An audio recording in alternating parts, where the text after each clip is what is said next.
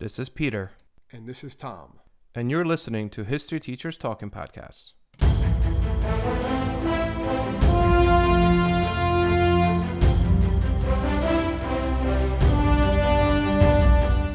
All right, this is Peter Zablocki and Thomas Reska, and welcome back to our podcast. Tommy, this is a depressing one, but I think quite interesting. Well, it's definitely one that um, the story has been told over the years, obviously, but it's one that we haven't we haven't talked about yet. Um, we've been talking about talking about it for a while. I know it's one of the ones you really wanted to talk about. A story that definitely has lasting effects. It's one of those tragedies, but I guess you could argue that some good did come from this these tragedies, and actually the people involved in it, these women, knew that they were not going to get better, right? We're talking about the Radium yeah. Girls, in case people haven't already picked it up, or obviously you see that as soon as you look at the tag on the podcast. I was going to say, right? Like, it's just right there. We've gone through this, Pete. You tend to forget that. It happens. It happens at, at your age. It's but, late. Um, it's my age. it's also really important um, because they kind of knew what was happening to them, and they realized, you know, we have to make sure it protects people in the future. You know, other people working in, you know, in this case, the factory, but it has long lasting effects because it winds up creating, like we talked about before, OSHA, which is um, extremely important for safe workplace environments, not just in factories, but anywhere. Yep. Yeah, the uh, the effects of this, or rather the outcomes of the topic we're going to talk about today, Radium Girls, are still felt to this day. And also, there is some New Jersey con- connection here as well because of the fact yeah. that uh, the first real case against radium really happened here, right here in New Jersey. So, yeah, uh, essentially, U.S. Orange, yep. So just like a quick premise, and then we'll break it down, you know, into more specifics as well as kind of go over what radium is and how it was treated at the time. However, basically, about hundred years ago, glow-in-the-dark watches became like a novelty. They became extremely popular, specifically for military purposes. I'm sure you guys have had them, or even some of you might have glow, glow-in-the-dark watches. But essentially, the dials are covered in a special luminous paint and the way it works, as we probably already know, this luminous paint basically shines most of the time, especially if you charge it in the sunlight. It like really, really shines. It looks like magic. right? Yeah, well, it was considered like magic. This magic element. Those of you born like the '80s, you might remember all those. Like, I guess they still make them now. Those like glow in the dark toys or the glow in the dark T-shirts. Yep. It's different. It's different. It's not the same. It's not the same um, levels by level. It's not using in the radium paint. It's used. It's a different isotope now they haven't used this type since the 70s, which is like crazy. Well, we'll get to that. Yeah, um, the fact that it went that long. That uh, long, yeah. But they used different. They had some safety precautions put in place. But um, yeah. So anything was and same thing. I remember my son has a couple of those toys. You know, you hold it up to the light and you shut the lights off and it like glows. And I used to love those things. It's the same basic principle. It's the isotopes, right? It's charging with the photons, and it's going to. And that's what people would do. They'd have their watch on during the day, and then it would glow at night. And it was mostly used for the military because remember World War One is going on at this time. Yep, absolutely. Trench warfare and whatnot. But I remember when I was younger time. too, like I had um I had this like religious figure that um my one grandma got it for me, and my other grandma who was also very religious, you know, was like, you can't you, you can't have this figure. Just use this figure. Put this one by your bed because the one that my other grandma gave me was like one of those glow in the dark ones, and I never really got it when I was little. But my my other, I thought just my one grandma just didn't like the other one because she was like, no, put this one away. You know, this one's bad for you. It's not good for you. It's bad for you. And like I kind of like after you know studying this, it probably was bad. This is communist yeah, Poland, so it probably was like you know 80s. Yeah, in the early eighties, it probably was yeah, one from the seventies. Yeah, it probably was pretty bad. Yeah, maybe my, yeah. my one grandma was kind of correct. I um, had an isotope from from Chernobyl in there, Pete. God knows, man. God knows. but um, essentially, what's happening here is so one of the first factories that produces these watches that become this novelty is actually opened in New Jersey in 1916, and it hires about 70 women, eventually leading to thousands to be employed in many such factories throughout the United States. States. And it was a very well paid job. Quite frankly, paid three times the amount than any normal job, any other job for women at the time. And basically, what these women had to do is there was like a delicate task of applying the paint to the tiny dials, right? And women were instructed to point the brushes with their lips, basically, yeah. because after you painted a few times, the brush got kind of, you know, yeah, it, it was camel hair brushes, right? And they were told what it was called is lip dip paint. Yep. That's what I saw in all these things. So lip dip paint, and they wanted to do this one because it would make it cleaner, but also it would go faster.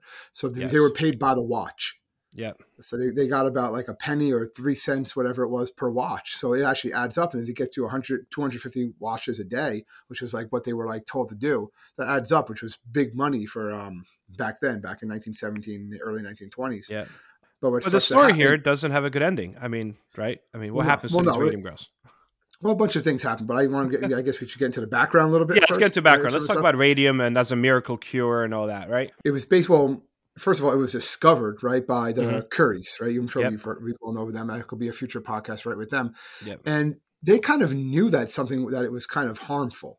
The, Oh yeah, yeah. yeah. They they but they the belief was it was only harmful in like big doses. Mhm. That's kind of what you're going to hear a lot here. Is it was harmless in small doses, which is kind of true. But the thing is that the- these these women were exposed prolongedly. It's every day. Yeah, they were They're basically being ingesting it. it. They were And that's another thing. If it, it's somewhat harmless, or if it gets on your hand in small exposure, but if it gets into your system in any way, that's when it's a problem because it's bombarding you from the inside. Like your skin can kind of protect you to a certain degree, but when it gets inside, it's not going to help you. And remember, uh, Marie and um, Pierre, Curie, right? she yeah, uh, Curie, she dies from radiation poisoning Yep. From handling large large parts of it. She's got burned many times. Her husband said he he's not, he doesn't even want to be in the room with the stuff. I saw that. Yeah, he said even one little kilogram, he's like, Yeah, you know, if that's stuff in a room, I want to be no part of Yeah, it. he's like, I'm not going in there. But throughout the early 20th century, like people actually drank radium infused water. You can find ads. You could actually buy it. Like now, you would you know put I guess like an Alka Seltzer and drop it into like tonic water. Oh, this you was the buy vitamin water. This was the vitamin water of its time. Yeah, you could you could buy like a tablet of radium, basically leave it in there. It's going to radiate your water and drink it. It was going to be good for you because they learned pretty quickly it did help cure cancer. That was the thing. radiation. Yeah. So they just thought it was good for everything. So they would use um, tonic water, like I said. They would brush their teeth with it with radium toothpaste. They wore radium um, cosmetics because it gave their skin a bright, cleary glow. Uh, when we get into like the, the girls, the women would actually on. I kept on reading on several sites that they would wear their They would paint their teeth with it too well, they paint their teeth red so they have a nicer smile. But Yeah. on Fridays, they would wear their best dresses to they work, per- uh, to work, so that the dust would get on it. So when they went out dancing that night, and they it would, would kind of they, they would glow, and they would sprinkle some on their hair because it would actually glow and it would draw attention. It's glowing because it's radioactive. Literally, Again, people just didn't. Yeah, literally, people just didn't understand that then. But imagine now, people are putting this radioactive stuff all over them. I guess they have like those glow paints and stuff now. But again, it's totally different same. things, That's the right? same. Yeah, You, you know, Pete, you used to go to those glow parties all the time. I'm all the time. The nineties, that was- late nineties. That, that, that was big for you. However, like this craze you're talking about, right? This this No idea. comment. No comment. No, no comment, no comment. We're gonna let that one go. Um, however, like as you're talking about this, this miracle cure, I mean, it basically stemmed from the fact that yeah, this cures cancer, right? So therefore, if it cures cancer, and there was basically that according to the studies, it said that radioactivity released some form of energy. So the idea was like, well, adding a little bit of energy is not gonna hurt my body; it's gonna make it better as opposed to Yeah. make it harmful It, that's what they thought. Yeah. so you know like you have like you said these tonics these these there was one particular tonic that you would drink it was basically water it was called the radi radithor radithor i think Yeah. it was distilled water with tiny amounts of radium in it and it was advertised as the cure for the living dead like how eerie is that in, in, like when you start thinking about it and apparently they said like if you have arthritis or gout or anything else drink some of this radithor thor and like it's going to help you eh, people literally this was the energy drink which is insane but It was a wonder. It was a wonder drug. It was going Yeah, to cure. Everything. It absolutely. was going to do everything. Yeah. Yeah, there was one American socialite, an athlete, Eben Byers. He became like notorious for drinking a bottle of this Radithor every day for years. You know, he Yeah. was like a big advertiser for it, right? He was like the athlete spokesman. And he winds up dying from it in 1932. He literally dies from like really massive deterioration of his bones. Um, That's what it does. Yeah. it's so uh, the the headline. This is kind of terrible, but the headline of Wall Street Journal about his death after he died said the radium water worked fine until his jaw came off. Like that's kind of brutal. It Um, destroyed all the calcium. Yeah, so that's yeah. That's so let's get into that. we'll- You want to get we'll into talk that? about, which we'll talk about. Well, basically, there was more than one company that was producing this radium.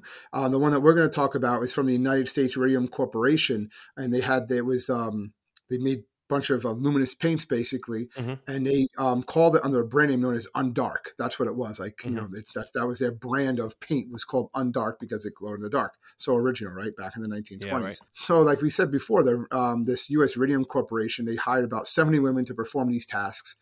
And what they were doing is, um, again, we'll get back to it, something called lip dip and paint. That's what they were told to do. But again, if you um, do a little more research, a lot of the factory workers, the higher ups, they knew that it was bad for you. Oh, off the And, bat. I, and they never touched it. They were never in the rooms with it. Um, men who were moved around the big barrels of this around, they wore lead suits and lead that covered their um, waist and their genitals, basically. Mhm. Because they and they, if if a woman ever asks, well, why are they wearing those suits and we're not? They're like, oh, because they're dealing with it in large numbers. You're just dealing with it like a little little powder, like Yeah. a little like can, a little can of it. So it's not as much. And he just said, oh, okay. Yeah. And but the problem was they're licking the every time they licked it or you know and twirled it to make like that fine point, it was getting into their system. And the idea was that because the brush would lose its shape after a few strokes, you had to almost lick it to like get it back to a fine Constantly, point. constantly. Because that watch, the the faces of those clocks and watches were so small, small, so small. Yeah. right? I actually saw there was this one woman. Her name was uh, Mae Keane, and she uh, was one of the last um, one of the last Radium girls to, to, to die. She Yeah. she died in uh, 2014 at the age of 107, but she had numerous cancers. She didn't last. She wasn't there that long, but she said she just didn't like the job. She didn't like um, the grittiness of the paint. And then one of the workers, one of the plant, I guess supervisor, I go, you don't like you don't like this job. she's like, no. He's like, okay, you're allowed to quit. And, he, and she's like, oh, thank you. And she left Oh wow, after that. That's one reason why they think she survived, but she still had numerous cancers and stuff like that. But she just said she didn't like the, ta- the taste of the radium paint, and other but other women did. They just thought it was awesome. Like they, like I said, Yeah. like you said, they would paint their teeth with it. Well, so basically, as it's as it's coming out, the idea here is just so how does this work and why is this actually hurting them? When ingested, right, radium uh, is dangerous, obviously, because it chemically behaves very much like calcium. Mhm. So the your body uses calcium to make bone, like bone marrow and everything. So when you ingest radium, it is mistaken for calcium and basically gets incorporated into your bone. So the It's major, yeah, the major health risk of in, ingesting radium, which which basically what they did every single day, is radiation-induced bone ne- necrosis. A nec- I think it's necrosis Yeah, and bone cancer. Yeah, and bone cancers. Except this is very slow. So it doesn't. It's not like you ingest it and like you get sick that night. It's basically you it gets in your bloodstream It takes a and- long time. exactly. Then it goes into your bone marrow and into your bones, and you develop bone cancers. That's really the biggest thing. And um and it really how quickly you develop this bone cancer depends on the dosage. But because they were doing it at such small dosage over a long period of time, it was not necessarily automatically visible that something was wrong until months or sometimes even a year or years after. And also, since they were it into their mouth, it was getting exposed to the soft tissue. Yep. And they said it's almost like the photons would fire when they get into soft tissue. It's like a machine gun just going off in their mouth, you know, like a subatomic, like the top the, Yeah. on the cells. And it would quickly cause the cells to die. And that's why a lot of them at first, these women you're going to see, were complaining about toothaches at first. Yep. That's what discovered them, right? Dentists were the That's what first ones. Yeah, so dentists were some of the first ones. And you can just Google pictures of something called a radium jaw, which Let's is a not- condition where these abscesses grow completely unchecked across like the lower face. Once that starts to happen, if you see somebody, it, the victim is almost certainly going to die. And that's what happened to one of these radium girls in January of 1922. A woman by the name of Molly um, Magada Magda, got a Magda, toothache. yeah, Yeah, yeah. She went to the dentist and he took a molar out. A few weeks later, she went back. Right, the tooth pulled another one out, but the wounds because your body it's just so destroyed. Her wounds never healed. Yeah, So she got grew like these painful ulcers and basically Yeah, started bleeding with pus. Yeah, Yeah. it seeped blood and pus into her mouth, and more teeth had to come out. And then by May, her dentist said, "All right, you need some surgery to remove these abscesses found in your jaw." And when he got to the gums open, the bone didn't look right, so he like he pushed it, and it just like fell apart. Literally it fell apart. Literally, like like ashes in a fireplace is what it's described as, because it was just it was just done. And so instead of removing the tumor, he just literally just dug out her entire jaw with nothing but his fingers. All right Yeah. and like because the radium just in the we got into the bone cells and stripped them of all their calcium and it just shredded it it made it was just like a pile of splinters in her in her mouth they had to take the rest of her jaw out and then um it got into her lower ear and then basically eight months after her first toothache she died from a tumor um, in her jugular vein that flooded her throat with blood and basically she choked to death and a massive hemorrhage in her bed That's and, like, crazy. and, and then they realized this wasn't the only girl this was happening to because it was passing through the gums into the blood. And that's why a lot of them were starting to get sick. Yeah, yeah. They said over fifty women died uh, from exposure by radiation um, by 1927, and these radium girls. I mean, the radium girls initially were known as radium girls not because they were dying, but because of the fact that they were like luminous in a sense, like you know, they, you said they were glowing, yeah. dust. It they were it- glowing. They were you wanted to be glowing. like them. They were someone to look Yep. up to almost. They wanted to get that job. But then the factory owners were like, well, we don't want to admit that it's radium. So I'm sure you saw what they were saying that how Molly died. Like it's Mhm. kind of just like talk about like throwing like salt in the wound. They're saying a lot of these other women who died, oh no, they didn't have radi- they didn't, radium's still safe. they had syphilis, and that's Yeah. what killed them. like trying to like discredit them, like they are doing, you know, they're them, yeah. promiscuous and they have, you know, And syphilis sexual- could kill you. It could kill you back then. Yeah, And it was, but it was also it was like a, it was uh sexually you- transmitted disease. yeah. Yeah, So if you caught it, it was like oh you know you're impure and stuff like that. And exactly. I don't really want to talk about it. But there were some of these women like mm, like their friends were like no she wasn't. That's no. There's no way. You know what I mean? Yeah. So it kind of like they were questioning things a little bit more, and then you actually had doctors come in that were Yeah. obviously hired by the by the company, and they just said no, yeah. ev- everything's fine. And they're like, all right. Well, know, interesting because they had two different sets of doctors. What I was reading is that one, so there was basically so much controversy growing from this because these girls are dying, and they keep on saying like, no, it's not because of this, it's not because of this. And remember, this still is a very high-paying job, but women are like, mm, like, is this what I really want to be doing here? So they commissioned these independent studies, basically, Yeah. and one concluded, like you said, one concluded that it's fine, it's not bad in the small dosages, and the other one concluded like, no, this is actually what's doing it. So they basically ignored that those findings. Like they picked were like, one they liked, yeah. yeah, we're just not going to use those commission findings. Um, and any girl that got ill, they basically kept on saying like, oh, that's because of you know syphilis or other unpure. I'm Ken Harbaugh, host of the new Medal of Honor podcast from Evergreen Podcasts, brought to you in partnership with the National Medal of Honor Museum. In each three minute episode, we'll learn about a different service member who distinguished him or herself through an act of valor. We'll include stories from the Civil War to Iraq and Afghanistan, and from all branches of the military. We'll talk about service members who were overlooked for the medal at first due to their race or religion, and about those who were celebrated at the time. We'll hear stories of soldiers like Audie Murphy, future Hollywood star who mounted a burning tank to hold off German infantry in World War II. And people like Dr. Mary Edwards Walker, a Civil War Army doctor and the only woman to receive the Medal of Honor so far. Learn about these heroes and more wherever you get your podcasts. whatever, maybe. Um, in 1925, a pathologist named Harrison Martland develops yeah develops he's a the one that changed it. Yep, he develops a test that basically proves conclusively that radium is literally what poisons these women when it, you know if that they, if they work in the watch painting business. He's basically saying this is it.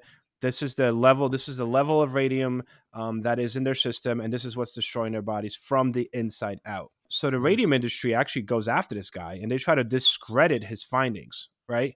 The idea is like, oh, he's not. He's not. That's not true. He's not right and they wind up paying these companies actually pay local doctors and dentists that these women are going to to say like this to just say it's not us say it's not radium so you're literally like paying people i mean but even the inventor of radium dial paint right yeah, he died. he, dies from it in 20. He 20 got it on his hands. Yeah, he had like hand cancer that spreads the rest of his body. Um, but one of the big things that they do is they actually um, dig up um, Molly's corpse. Yep. They test it, and she showed no signs of syphilis, but was clearly showed signs of radiation poisoning. And they're like, "This is it." And the, and what's interesting about this case too is that it's starting is that it's being followed by the mainstream press. The press Yep. is looking at this, and then a lot of what's going on in New Jersey is being heard in other parts of the country, which is doing the same thing, particularly one in Illinois. Once they hear about what's going on in Jersey, the women at that plant are questioning their the owners and stuff, and they're still saying no, it's fine. They, those women there were sick from other from other issues. well you know you did mention one thing when they dug up out. her grave her bones were literally glowing Glowing, yeah. Yeah, they said that she was she had so much radiation in her remains that she was glowing. Like I, I thought that was so eerie. But what's what's interesting here is because, like you said, like once this gets exposed to other companies, specifically the Radium Dial Company, right in uh, Illinois, by then the the New Jersey case is kind of settled out of court based on what I read. Correct? Well, yeah. So eventually, they do settle out of court, be simply because they kind of have no they have no choice. Because all- what happened was these girls knew they weren't going to survive much longer. They were they were sick. Uh, many of them could not even raise their hand to swear, uh, Yeah. swear in when they were brought on trial. That's how sick they were, and they basically wanted some sort of um, compensation for, you know, their pain and suffering. They wanted to pay for Yeah. their own basically wanted to pay for their own funerals, and they did get um, good amount of money for the time.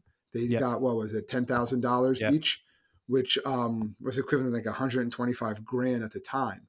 And in um, later cases, actually, were they did get more um, as far as what they were given some larger stipends to last longer. Yeah. Yeah, they were given uh, what nine nine thousand dollars every year. But that was the thing. be- Think about it. Why are they doing that? Because they know these women are going to live, right? So it's like we'll give you your money, yeah, you know, for every however, like every month. for as long as you live. I Yeah. mean, there were some that lived to be 104, 107. I saw, yeah, but um, yeah, but a lot of them it- did not. Yeah, but it actually went all the way up to Supreme Court. Is that the Radium Dial Corporation um, just kept on pushing this further and further and further. They just refused to accept the fact. Because what happened was it, they, were eventually they went bankrupt, but they were still being found. litigated. Yeah, but this is the Radium Dial company. This is the one in Illinois, right? That's the one in Illinois. Yeah, but they were Yeah. using the information from, From New um, Jersey. New Jersey in order in order Yep. to do this.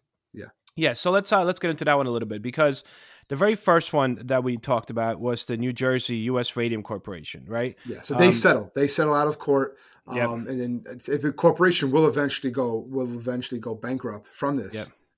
But And um, because of this case, as you mentioned, it gets national attention what these women are talking about and these women are complaining about in a sense of like rightfully so, like what the hell's happening here? Which brings us to Illinois, Ottawa, Illinois, Radium Dial Company. So different company. Um, it's in 1922. It's set up in a town's former high school, and very much like the United States Radium Corporation, the purpose of it is to paint dials on clocks. Right. The biggest client was Westclox Corporation and they appeared in like the Westclox, which is a very known company at the time, uh, Big Ben, Baby Ben, and Travel Clocks. So very much like the United States Radium Corporation, it targets young women. The idea is like get the young women in here, and the same premise: lip, dip, paint. Right? Like it's okay, everything's fine. But these women, a lot of the, more of these women survive versus the ones in New Jersey because now these women are starting to use the information that's come out of New Jersey to really voice their concerns. They start showing a lot of employees in a radium dial company start showing uh, poisoning. same radium- sicknesses, yeah. The, yeah, the same things in that you saw in 26, 27. Yep. The exact same things. So then you have the leadership of the company actually authorizes physicians and other tests to determine the toxicity of this radium paint. Um, so it finds out, right, that it actually is toxic, but then they never give these records to the employees. So it's almost like the employees are complaining, Yeah. the company goes and checks it, and they're like, "Oh crap, this is this is bad." They actually they're doing tests on the girls too, the women, and Yep. they're finding large amounts in their system, and they're not telling them the results of these tests. Yep. Which right there is like the, that's just the definition of I guess greed and evil. You know what I'm saying? Like imagine like they, they're still saying, "Oh, it's fine. We got the test back. Everything's good," and they just take them as their word because again, they had no reason not to. That's not going to happen nowadays. People are going to want to see the results. They're going to be questioning it. This is what ushers in that whole idea that you can't just trust, you know, the people in charge. I guess, Yeah. right? Like eh, this is before that. You, you just that was that was your supervisor. That was your boss. You just trust them. Yeah. This is before you know unions even. Yeah, no, unions are fairly new. I mean, you, you Yeah, at this point not just new, but- you fight unions. I mean, It- early yeah. 1900s, unions are considered the enemy. Well, it was union. unions were seen as communist. Yeah, crazy. So also when the New Jersey women's stories started coming out and appearing in local papers in Illinois, um, the women that worked at the Radium Dial Company brought them in and they're like, uh, "Did you guys read this?" And even then, there was a lot of discrediting of the New Jersey women, saying that yeah, they died from viral infections. Remember, this was syphilis. There's other things. It's not it. So just like go back to work, everything's safe. And then weirdly, I found this interesting. They said, "Oh, you know, here's this new glass pen with a fine point."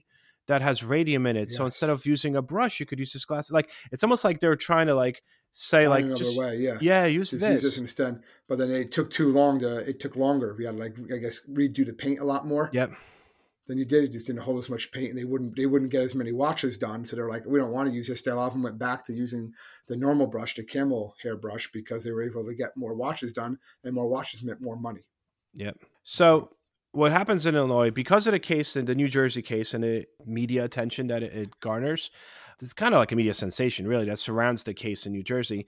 It triggers a lot of enactment of regulations governing like labor safety standards, specifically in New Jersey initially, and eventually across the United States. But in Illinois, women begin to ask for compensation for medical bills, specifically dental bills, as early as 19, out. yeah, as early as 1927. And the idea is like, listen, I need money for being sick or dying you know my wife is dying i have two kids like husbands started coming out.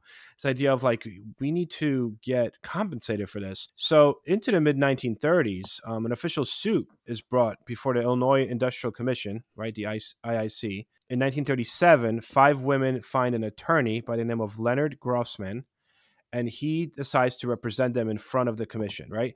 But few things that are interesting. One, it took a long time for these women to find an attorney that was willing to go after a corporation. That's one. Yeah.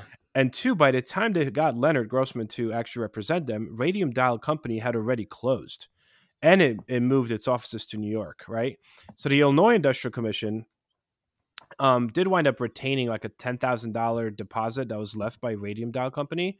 Um, but basically, the Radium Dial Company said, all we have is $10,000 um, we have no other money to cover any of the insurance or costs of these employees' suits. So it's almost like company's closed, we can't pay you, sorry.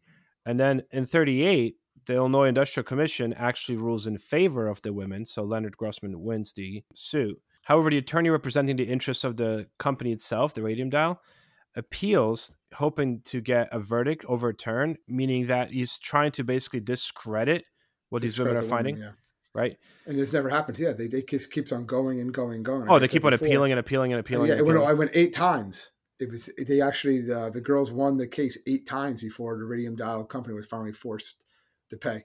Was yeah, Supreme, Supreme Court, Court, made the decision, right? Thirty nine. Yeah, well, they didn't make. They just refused to hear the case, and that yeah. just kicks it down to the um the lower court's ruling was upheld. That's it. Yeah, yeah, that was on October twenty third, nineteen thirty nine, which is insane that it was yeah, it was going on this long. And it was crazy is they're still they were still using this paint during that whole time. Yeah. There was some safety. Some companies were using more safety precautions. They were putting, they were wearing suits, or they were wearing, you know, behind lead plates and stuff like that. They weren't using the the lip dip and you know stick whatever, whatever technique Still. quite as quite as much.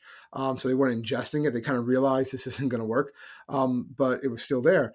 And like it really it shows that the Radium Girl saga is it's an important place in the history of like health but also like labor rights too. It's really important yeah. because they started safety standards were like enhanced for the decades going after this. Um, it took a long time, but it's it's still there. A lot of occupational disease labor laws were put in place because of what happened in, in this. Like we said, radium paint was still used in dials as late as the 1970s, like in sporadic, sporadically in places, which before it, it shifts to um, they use different ones. So like we said, it's not it's not based on that anymore. Well, look at this idea. Like you try to f- calculate right how women suffered from this radiation and rather ingestion of radiation. Well, it made them all. It made them all sterile too. That's another thing we forgot yeah. to say. Part that was like the first thing that happened. They didn't even realize it, but it, it makes them unable to have children. Yeah, they said that the effects would effects. be f- uh, continuously felt, obviously for the rest of their lives, but if, through various forms of cancer. But a half life of radium poisoning, yeah. right? The half life is sixteen hundred years. Yeah, so, so once away. the radium is inside the women's bodies, it's there for good. Like, which is why if you were to dig up some of those bodies today, and not that you would want to go do that, those bodies and bones are still glowing right now as we're talking about in 2022. Well, they've said that if you went to their grave sites, uh, Geiger counter will click like several of that like it's going to go off because their bodies are emitting radiation. Wow. Not enough that's going to kill any, you know, but like it's emitting enough radiation that if you stay there long enough, you're going to get, you know, bombarded with what you normally would. And to be honest, you get bombarded radiation all the time. Like oh yeah, you the, get an X-ray, go for a it. A lot of the radiation stuff like that, but even if the you like those signs that glow that like light up, yeah, like exit signs and stuff like that in schools and stuff like they use radon gas in it, but it's used they're putting glass tubes now, and it's very different. If it does somehow break, the half life is only twelve years, and yeah. if it does break, it uh, it dis, it's like you know gets diluted in the air pretty fast. So it, it's it's a different type of thing. And instead of using radium in a lot of them, they use something known as a per, um, promethium, which is much again a much later, a much um, shorter half life, but it's the same idea of that like you know luminescent paint or luminescent materials, giving off the energy. You learn something new every day. Uh, a little science or history, right? Bridging each other. That. Look at that cross curricular. Look at that. Oh yeah, our, our, our administrators would like that. But then again, you're an administrator, so you would like that. Science teachers talking. That's going to be the next podcast. Another thing, if you, if you probably saw it, I've skipped it before, but this is interesting. When women started going to get like just checked up medical investigations and different scans, and they started using X-ray machines on them, uh, the yeah, companies try to say that the reason they really got sick is because they got themselves checked, and X-ray machines is what actually gave them the radiation that made them sick, not the fact that they were in a hospital or the doctor's So again, office. They're trying to discredit them. They're trying to also dis, uh, and disencourage them from going to get checked out. To the doctor, You know, yeah. it, it was it was the X-ray that, that gave them those things. You know, that gave that made them sick, not the uh, not the radium. Anything that just saved the company and save the you know save the bottom dollar, which is like I know that's part of greed. That's part of corporate, especially Yeah, but you don't wanna time. kill people. Probably still going.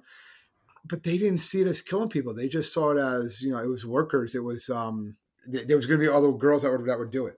You know what I mean? They're like, we're paying them. We're paying them. We, we it's not our fault that they got sick, but that's not what happened because eventually it you know leads into, like we said, the creation of OSHA, which Yeah. you know still exists today. It's the Occupational Safety and Health Administration, and they're going to check these things. They check workplace conditions um, everywhere, just factories, schools, you name it. They will come in and, and check it to make sure that there's no violations. I know they always come into the schools, right? You have making sure that like, you know the plugs are far enough apart and you don't have mic- microwaves plugged in with like refrigerators, just things that simple. But obviously, you know, air samples and radiation levels. So I mean, if you have a watch, guys, that has luminous paint that was created before 1968, highly Yeah, probably likely it was created with radium paint. oh, they said there's millions of them still out there, millions of them. We should do a podcast on like asbestos. Doesn't sound historical though. I don't know. That sounds But, uh, kind of depressing too. That, But, that's yeah. kind of depressing. Yeah. No, but, but radiation back then was still considered.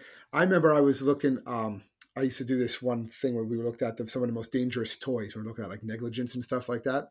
And it was always like the ones on there were negligence were like you know lawn lawn darts from like the seventies and stuff like that, like things of that nature. But the most dangerous toy of all time was a um, my own radiation kit, and it actually came with a piece of like radioactive material, and you would use that to like play games and stuff like that, and you know hide it and go find it using a Geiger counter.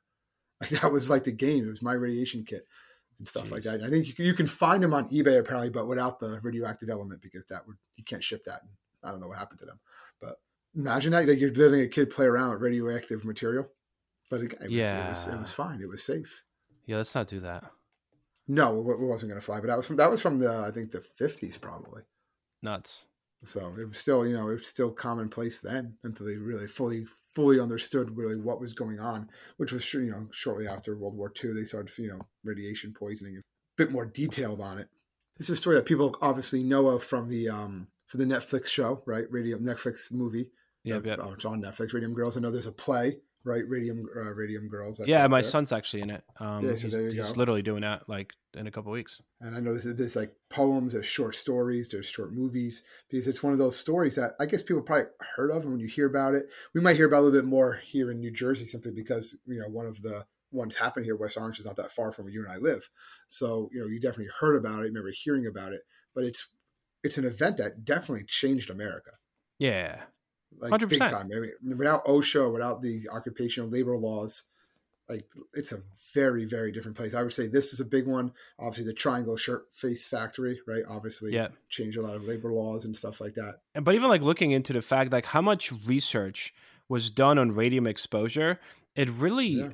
you know, Yeah, that's true If- too. Yeah, it helped even when we were doing like atomic weapons in Tests. Manhattan Project and, Tests, and like yeah. tests of nuclear weapons.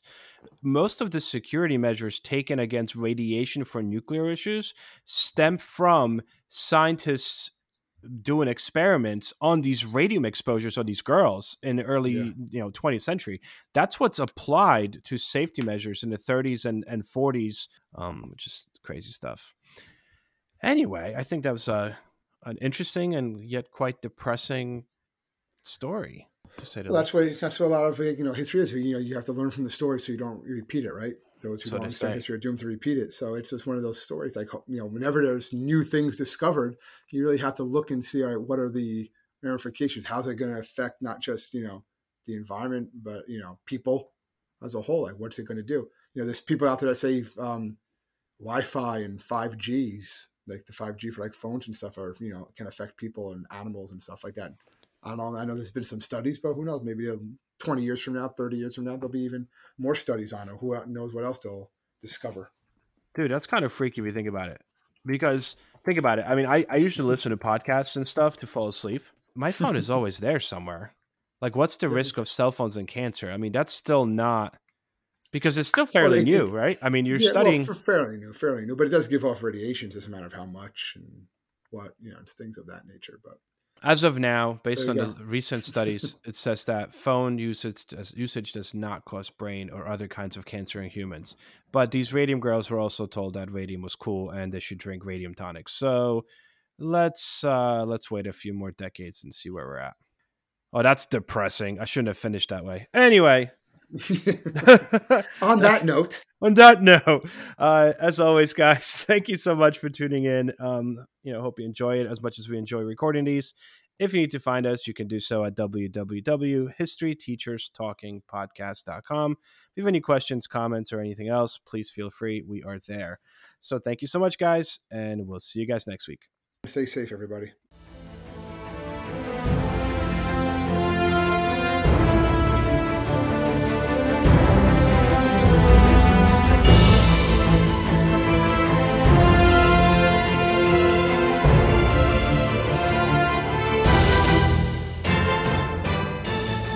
I hope everyone enjoyed our podcast, and if you would like to email us, you can do so at historyteacherspodcast at gmail.com.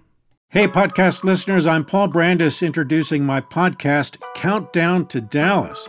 It's a fascinating, in depth look at the seemingly unconnected events that led to the assassination of President John F. Kennedy. It's based on my book of the same title. In that book and in this podcast, I go all the way back to 1939 when Lee Harvey Oswald was born into a troubled and dysfunctional family. I'll follow his transient and often violent teenage years and young adulthood, painting a fuller picture of the man who would later become Kennedy's killer. I also take a look at events unfolding in that era, like Cuba and Vietnam, and I'll unpack the conspiracy theories too, not one of which has ever been conclusively proven. Subscribe to Countdown to Dallas at evergreenpodcasts.com or your favorite listening app October 31st.